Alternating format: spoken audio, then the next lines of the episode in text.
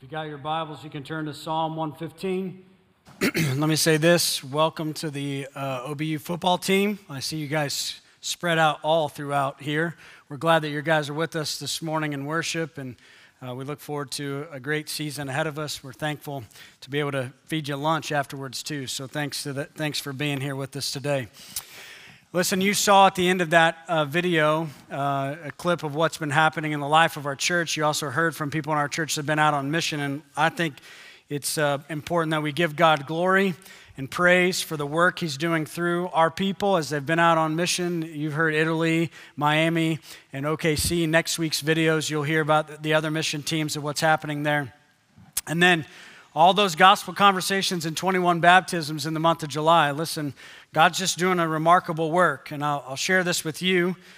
From the end of, uh, from the fall of 2021 through last fall of 2022, so one year, uh, IBC, that was the end of Todd being the pastor here, and through the interim time, uh, there was, uh, God was doing a remarkable work. There were over 50 baptisms that year alone. And, uh, and, the, and the previous 12 months, we're on pace to, to, be, to move beyond that as far as baptisms. And listen, we, I share that with you because baptisms are visual pictures of life change that Jesus is doing in the hearts of people.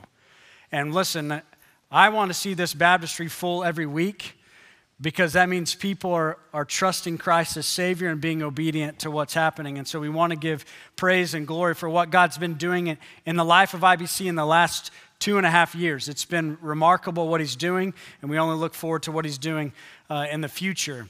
It brings us to a fitting title of the first message of this sermon series titled Same Mission, New Vision. And as you know, over the last couple of weeks, uh, we have a long range planning team that's helped us revisit what is the mission of our church, what, what, what's the vision of what we want to accomplish. And they came up with this statement We glorify God as followers of Jesus who help others follow him. And so uh, this, this week and next week, we're going to talk about those two, those two, that sentence in two weeks. The first is today we're going to focus on glorifying God. Next week, we'll talk about helping others. And so, and then after that, we'll go into the vision statement and talk about five weeks uh, related to the vision statement. So, it's a seven week series. If you're with us, you're here at the beginning and you'll continue to see it build upon each other each week. The reason why I share this important message today is because, listen, we all come in here and we're all pretty good at something.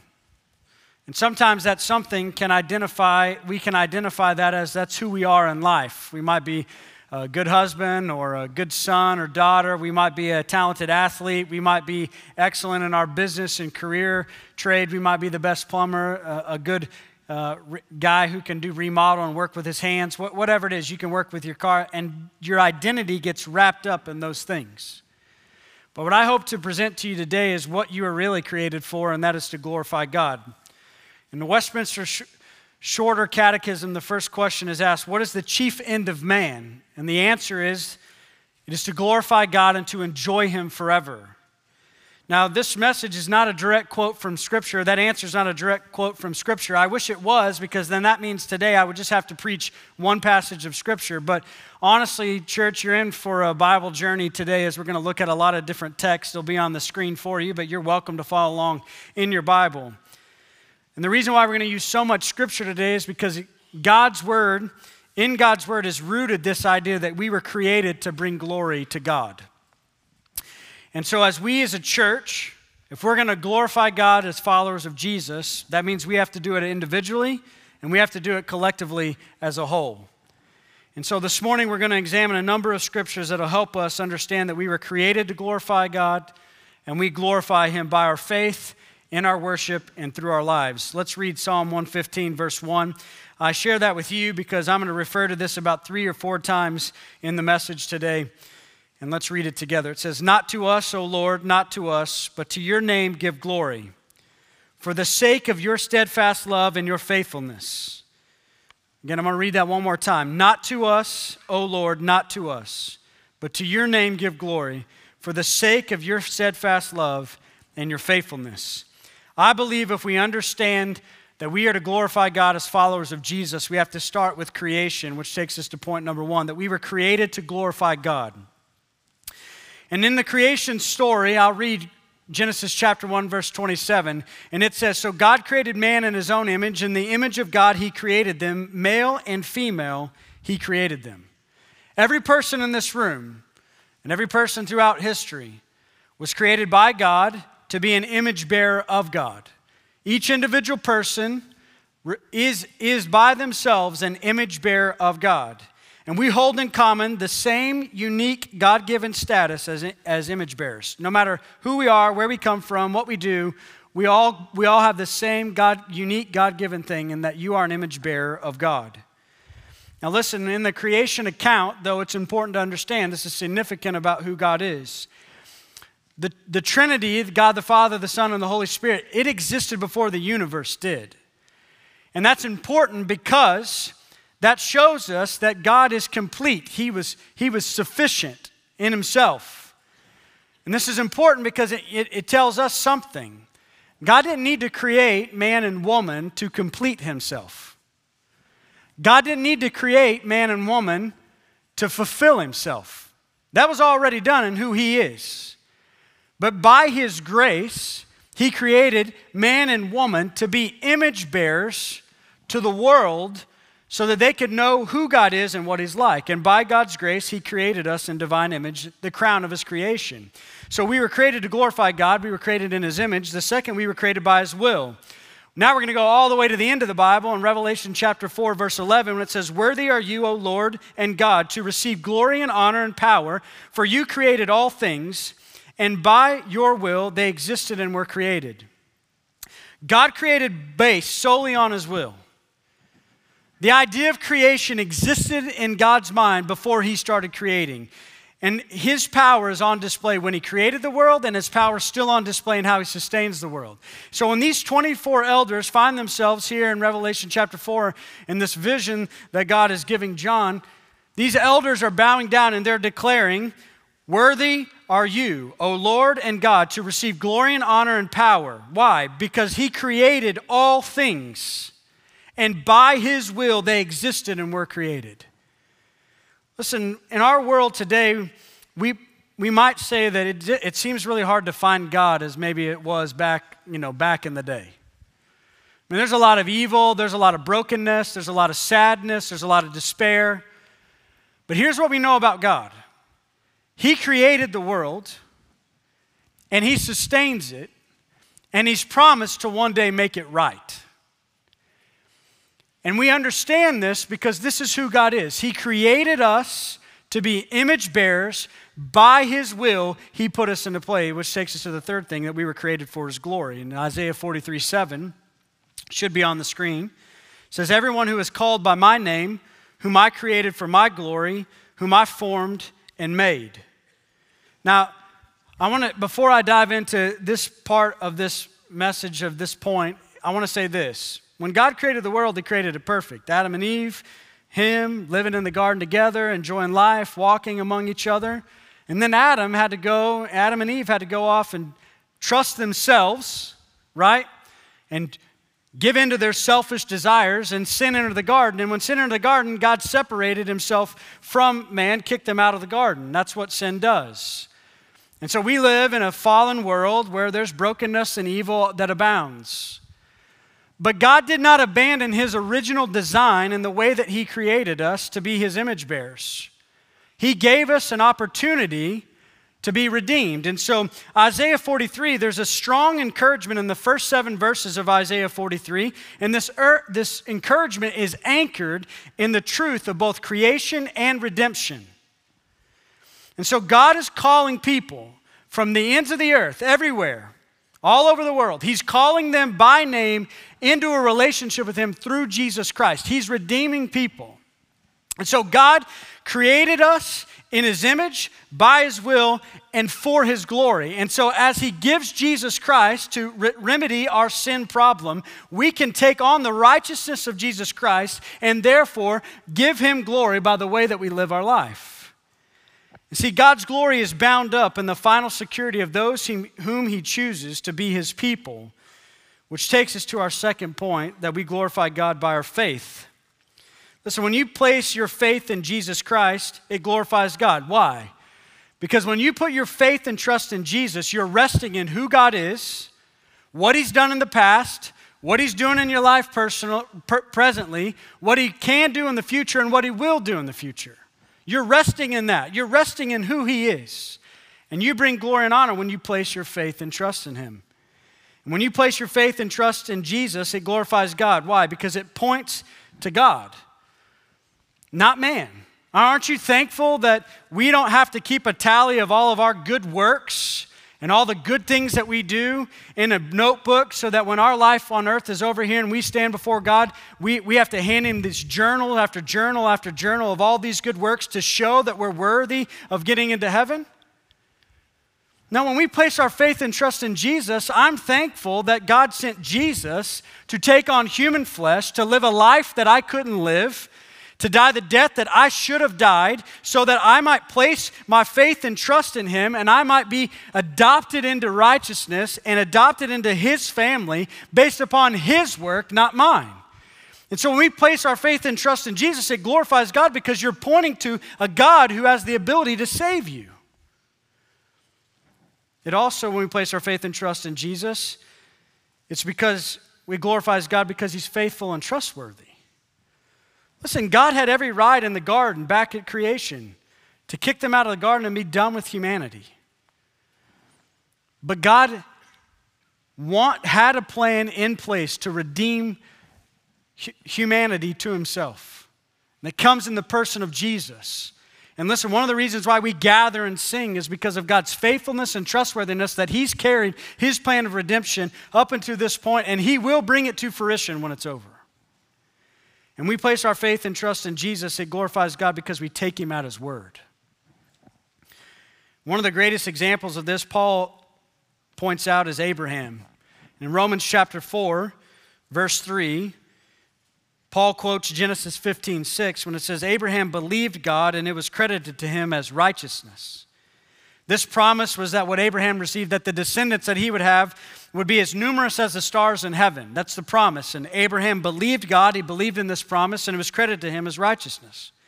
But toward the end of the chapter, Paul returns to this incident and reflects on the fact that Abraham was almost 100 years old, his wife Sarah was barren, and he had every earthly reason to think that God's promise was outrageous. Yet, as the text tells us in verse chapter 4, verse 19 through 20, he did not weaken in faith when he considered his own body, which is as good as dead since he was about 100 years old, or when he considered the bareness of Sarah's womb.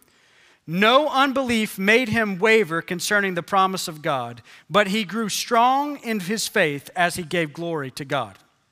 Abraham gave glory to God precisely through his belief in God. That act of faith brought glory to the Lord. From a human perspective, there's no hope that a 100 year old man could have a child. I mean, it just doesn't make sense. And if, if we're to have this honest conversation, you agree with that too. There's no way that a 100 year old man is going to have a child. And his wife is barren, she can't have kids. It just seems, uh, it just seems impossible for this to happen. Yet we know this faith acknowledges that there is one who is not bound by limitations of the created order, that is God. Why? Because with God, all things are possible.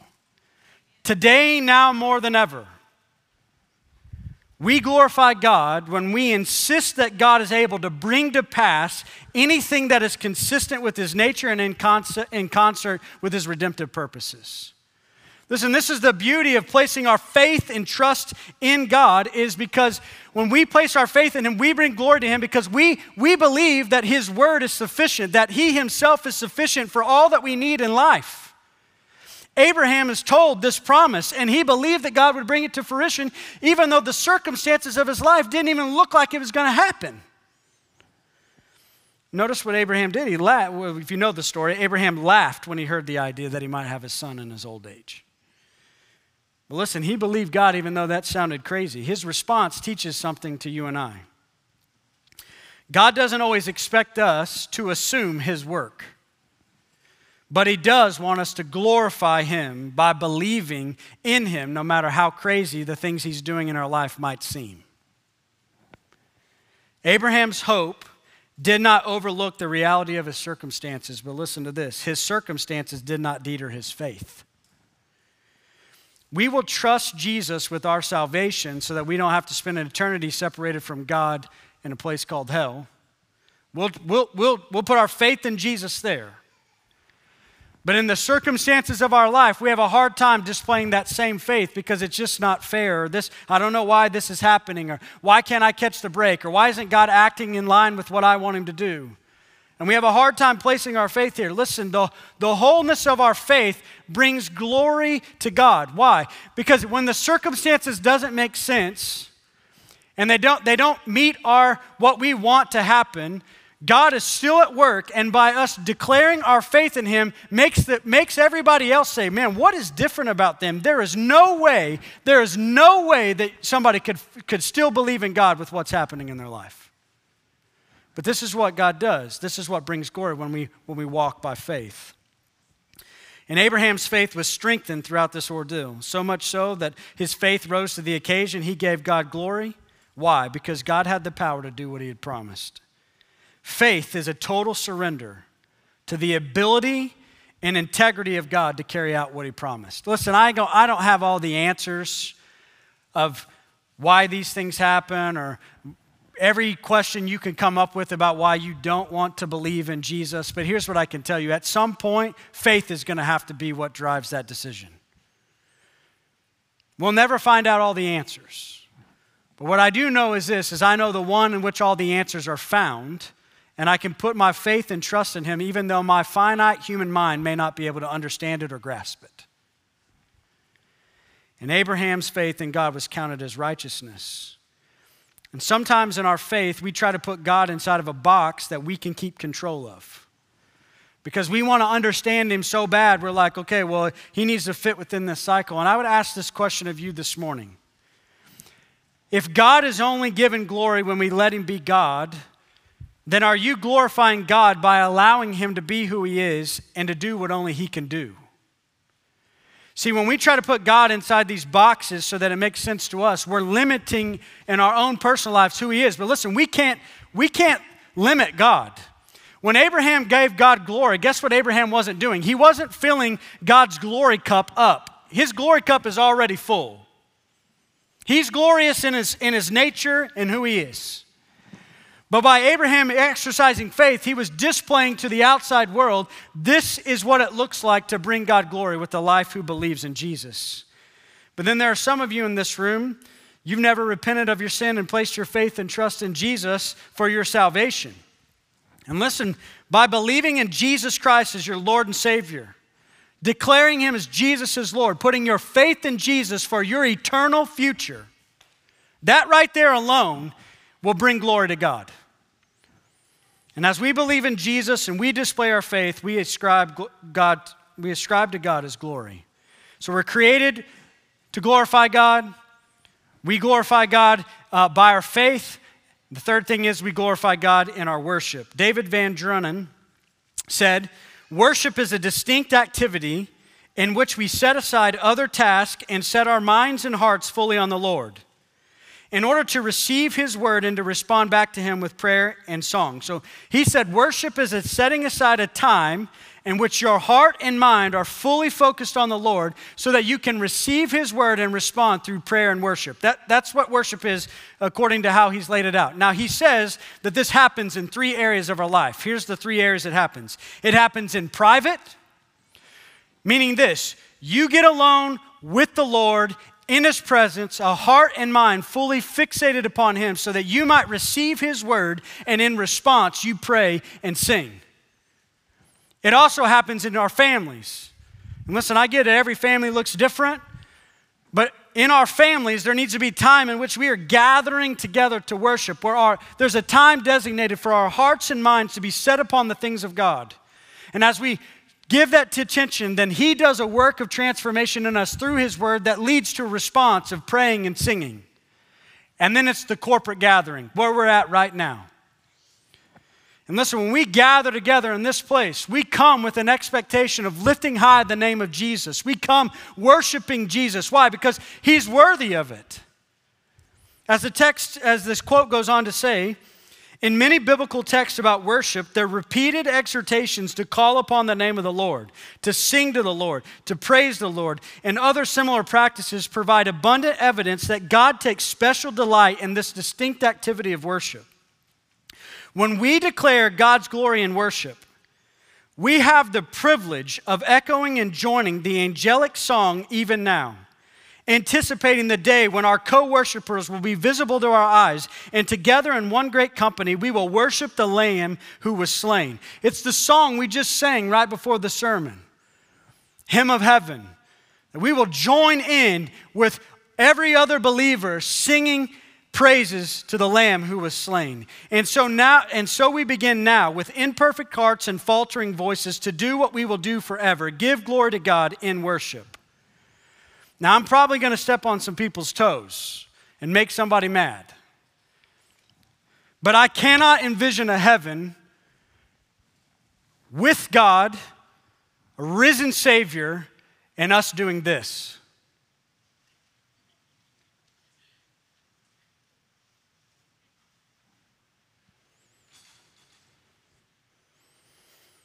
When we stand before Jesus Christ, if you know him as your personal Lord and Savior, you will do what those elders did and you will fall before the throne and you will declare, Worthy are you. And you won't do it in your timid voice, you'll do it with everything you have in you. Listen, I sound like a dying squirrel when I sing. Ask anybody that sits around me. But I can tell you this as long as I got breath in my lungs, because what Jesus did in my life on August 24th, 1998, when He set me free from my sin and gave me life, I will sing as loud as I can sing. I will raise my hands. I will get on my knees. I'll do whatever it takes to declare that God is worthy of worship, and I want to bring glory to Him with my life. And you should too.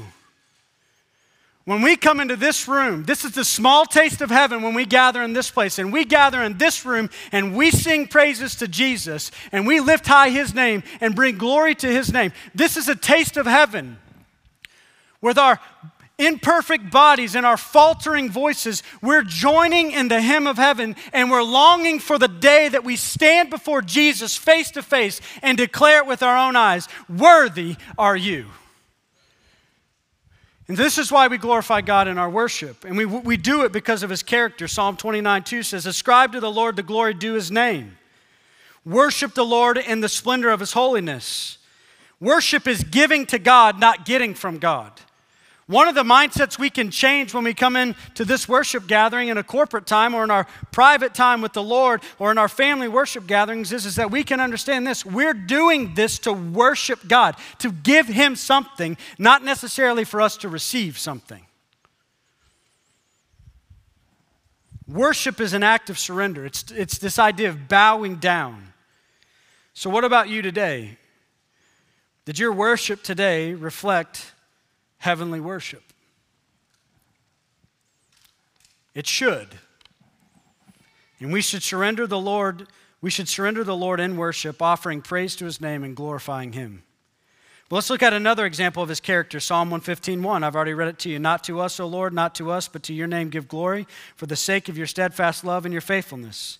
One commentator asked these questions about this verse. What can we say when God seems to be absent or silent or both? What happens when, in the midst of our suffering, God doesn't act in line with our expectations? What do we, what, what do we have to say to people when we assured them that God is real and He'll provide, but the evidence doesn't seem to back up that claim? This is the context of Psalm 115. It's addressing these kind of questions. And in verse 2, the, the Gentile nation, they're asking this where is their God? And the psalmist is praying. And he's praying this prayer. He's calling upon God to show up and to show out because of his character, his steadfast love, his mercy, and his faithfulness, the truth of who he is. The psalmist believed and expected God to keep his covenant and to be true to his promises to his people as he delivered them even from these mocking Gentiles. And listen, I don't, I don't know the circumstances of your life. I, I, I know maybe some of them, I don't know all of them, but here's what I can say is this. If you come into this room and your faith is only built upon the circumstances of your life, then that's going to be a roller coaster all the time. But if your faith is in Jesus Christ, no matter your circumstances, when you come into worship, you can raise your hand, you can sing as loud as you can because you trust in a God who is glorious and wonderful and majestic and all power and all knowing, and He will take even the worst parts of your life and make them into something good. This is who Jesus is, and this is why we glorify Him with our worship. We also glorify Him because of His words and works. Listen, I, ha- I probably had 50 scriptures I could have done this. I just chose two. And I don't know why I chose these two. I just picked two out of the list because all throughout the scriptures are God's mighty hand at work and his word being fulfilled in front of us. But how about Luke 2:20? And the shepherds returned after seeing Jesus lying in the manger, glorifying and praising God for all that they had heard and seen, as it had been told to them. Listen, they had heard of Jesus' birth. Jesus told them the Messiah was coming. They had heard about the coming of the Messiah. And Jesus reveals, or God reveals to them that Jesus has arrived. They go up to the manger scene, and when they get to the manger scene, they see God's faithful hand at work lying in a manger. And what was their response? Glorifying and praising God. Or what about Matthew 15 31? Jesus, in his public ministry, goes to the east side of the Sea of Galilee, predominantly a Gentile area. And as he arrives there, the, the text tells us this So the crowd wondered when they saw the mute speaking, the crippled healthy, the lame walking, the blind seeing. And what did they do? Now, these are Gentile people. What did they do? They glorified the God of Israel. Once again, God's words and works move people to glorify God through worship. And then finally, we, we worship and glorify Him through our worship because of His love and grace. Psalm 63 3 says, Because your steadfast love is better than life, my lips will praise you. To be loved by God is better than life. To think that a holy God, knows you by name, meets you where you are, and extends his love to you through the, through the sacrifice of his one and only Son, Jesus Christ. To know that kind of love, church, to know that kind of love is better than life. And if you need any other reason to sing and worship, and to bow down in prayer before the Lord and worship. If you need any other reason than this, it's this you are loved by God, and that love is better than life. Actually, that love is the beginning of your life. When you receive that love by placing your faith and trust in Jesus, you get life, eternal life that lasts forever. And this is why we worship. And finally, we glorify God with our lives. We glorify God with our lives first by being a living sacrifice. Romans 12, 1. The New Testament gives a lot of different ways of how we can glorify God with our lives, and I just picked out a few of them fact, when I first wrote this sermon, it was 55 minutes long. A lot of them were founded in this part here about how do we worship God, how do we glorify God with our lives. Here's the first one by being a living sacrifice, Romans 12 1. I appeal to you, therefore, brothers, by the mercies of God, to present your bodies as living sacrifice, holy and acceptable to Him, which is your spiritual worship. In light of everything that God has done for you, how should you live your life? You should live your life as a living sacrifice. Your whole life is an act of worship of God. Why? In view of God's mercy. The mercy of God, the mercy of God is the only thing that could save a sinner like you and me. The mercy of God is the only thing that could rescue us and redeem us from being dead in our trespasses and sins. And when we understand that and we receive God's mercy in our life and place our faith and trust in Jesus, listen, when we experience that in view of God's mercy, we give our lives in full obedience to Him in an act of worship. God is not asking you to donate or dedicate something to Him. He doesn't need the things that you have, He already has them. Oswald Chambers says, We have this idea that we can dedicate our gifts to God. However, you cannot dedicate what is not yours. There is only one thing you can do to dedicate your life to God, and that is the right to yourself. If you will give God your right to yourself, He will make a holy experiment out of you, and His experiments always succeed. The one true mark of a saint of God is the inner creativity that flows from being totally surrendered to Jesus Christ.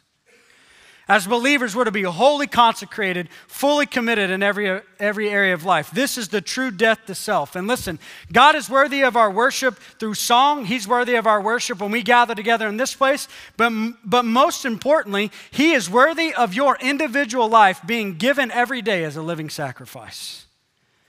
We also glorify God by the way through our lives by remaining pure. 1 Corinthians 6 18 through 20 says, Flee from sexual immorality. Every other sin a person commits is outside the body, but the sexually immoral person sins against his own body.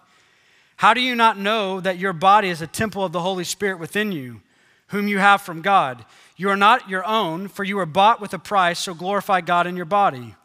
Paul's addressing sexual sin here because it's a sin against your own body. And it's in context that Christians belong to Christ, their bodies belong to Christ. And so he's talking about our physical bodies. And listen, our physical bodies are going to be used as instruments of good or instruments of evil. And as believers, when we put our faith and trust in Jesus, the Holy Spirit resides in us, which makes our body a temple of the Holy Spirit. And Paul's telling these Corinthians, you're not on, you're not on your own anymore. Why? Because Christ Jesus paid for your life with his blood. And when you place your faith and trust in him and his blood covers you, you no longer have the right to use your body however you want to. Because before Jesus, we were self centered, self indulging, my body, what I want to do, these things. But listen, when we belong to Jesus, our bodies are to be used for his service. And Christ paid for your life with his blood. And since he purchased you with his blood, it should move us to be obedient. And it's not about what we abstain from as Christians. I mean, sometimes us Christians are known for all the things we don't do. But how about being known for all the things that we embrace?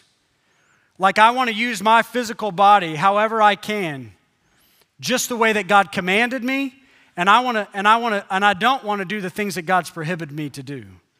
Think about all the time and energy given to when you're, when you're given into your selfish desires and wants, let's just talk about sexual immorality for just a second.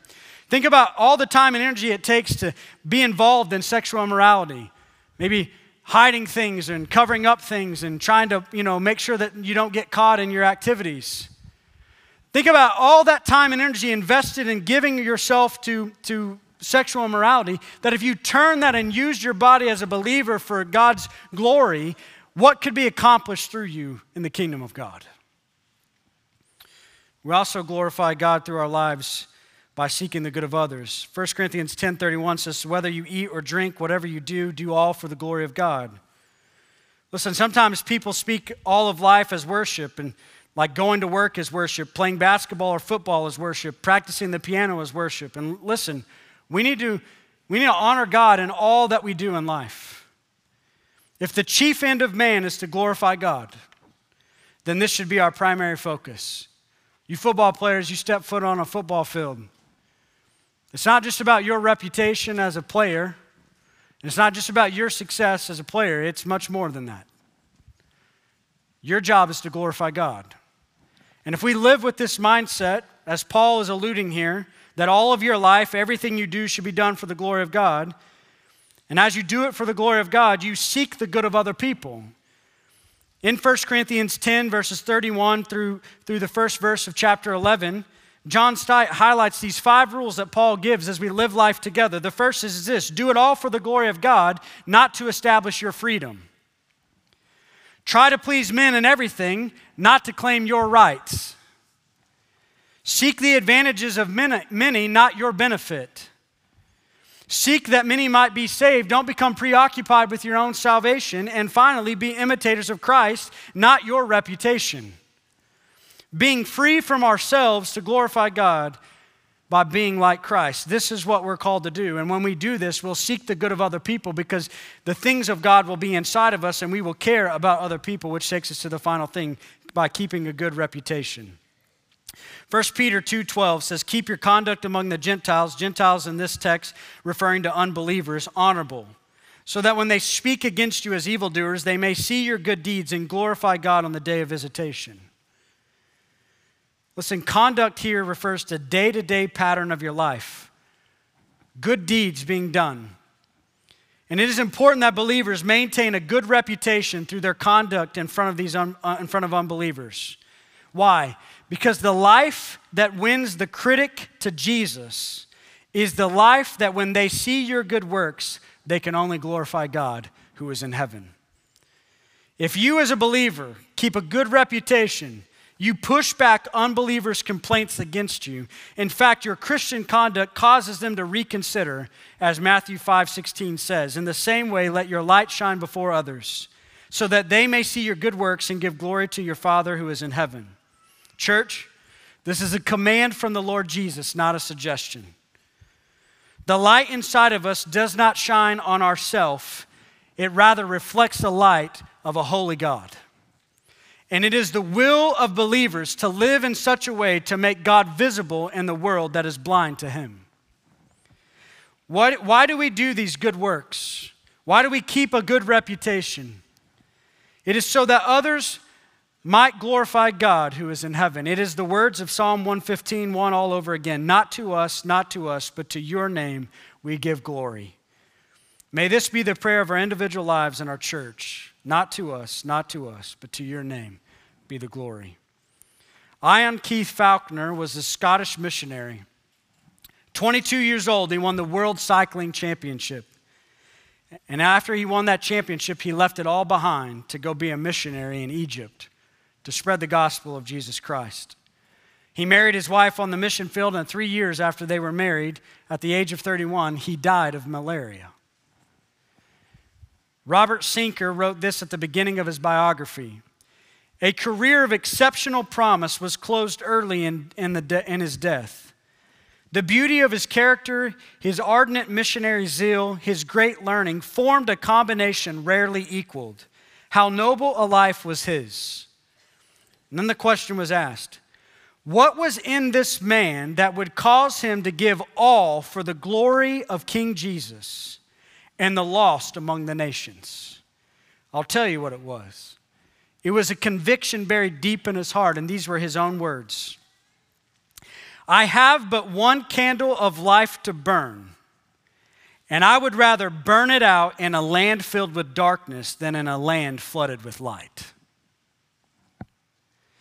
As it was true for Ion Keith-Falconer, may it be true of us. Will you glorify God by your faith and in your worship and through your life? And will you let the light of Jesus shine through you so that others may see your Father in heaven and glorify Him?